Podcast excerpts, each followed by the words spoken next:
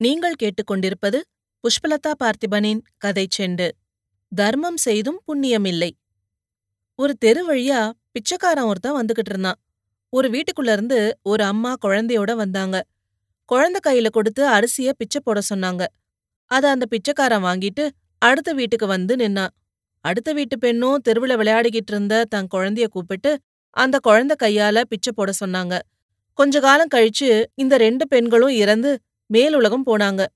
முதல் பெண்ண சொர்க்கத்துக்கும் ரெண்டாவது பெண்ண நரகத்துக்கும் அனுப்ப சொன்னாரு நீதிதேவன்.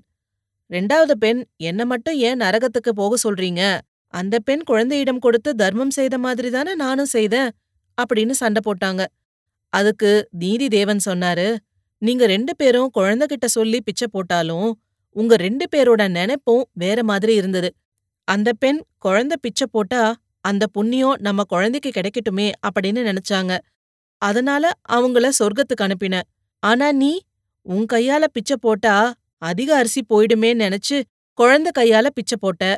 உனக்கு கெட்ட எண்ணம் இருந்ததால புண்ணியம் கிடைக்கல அப்படின்னு சொன்னாரு.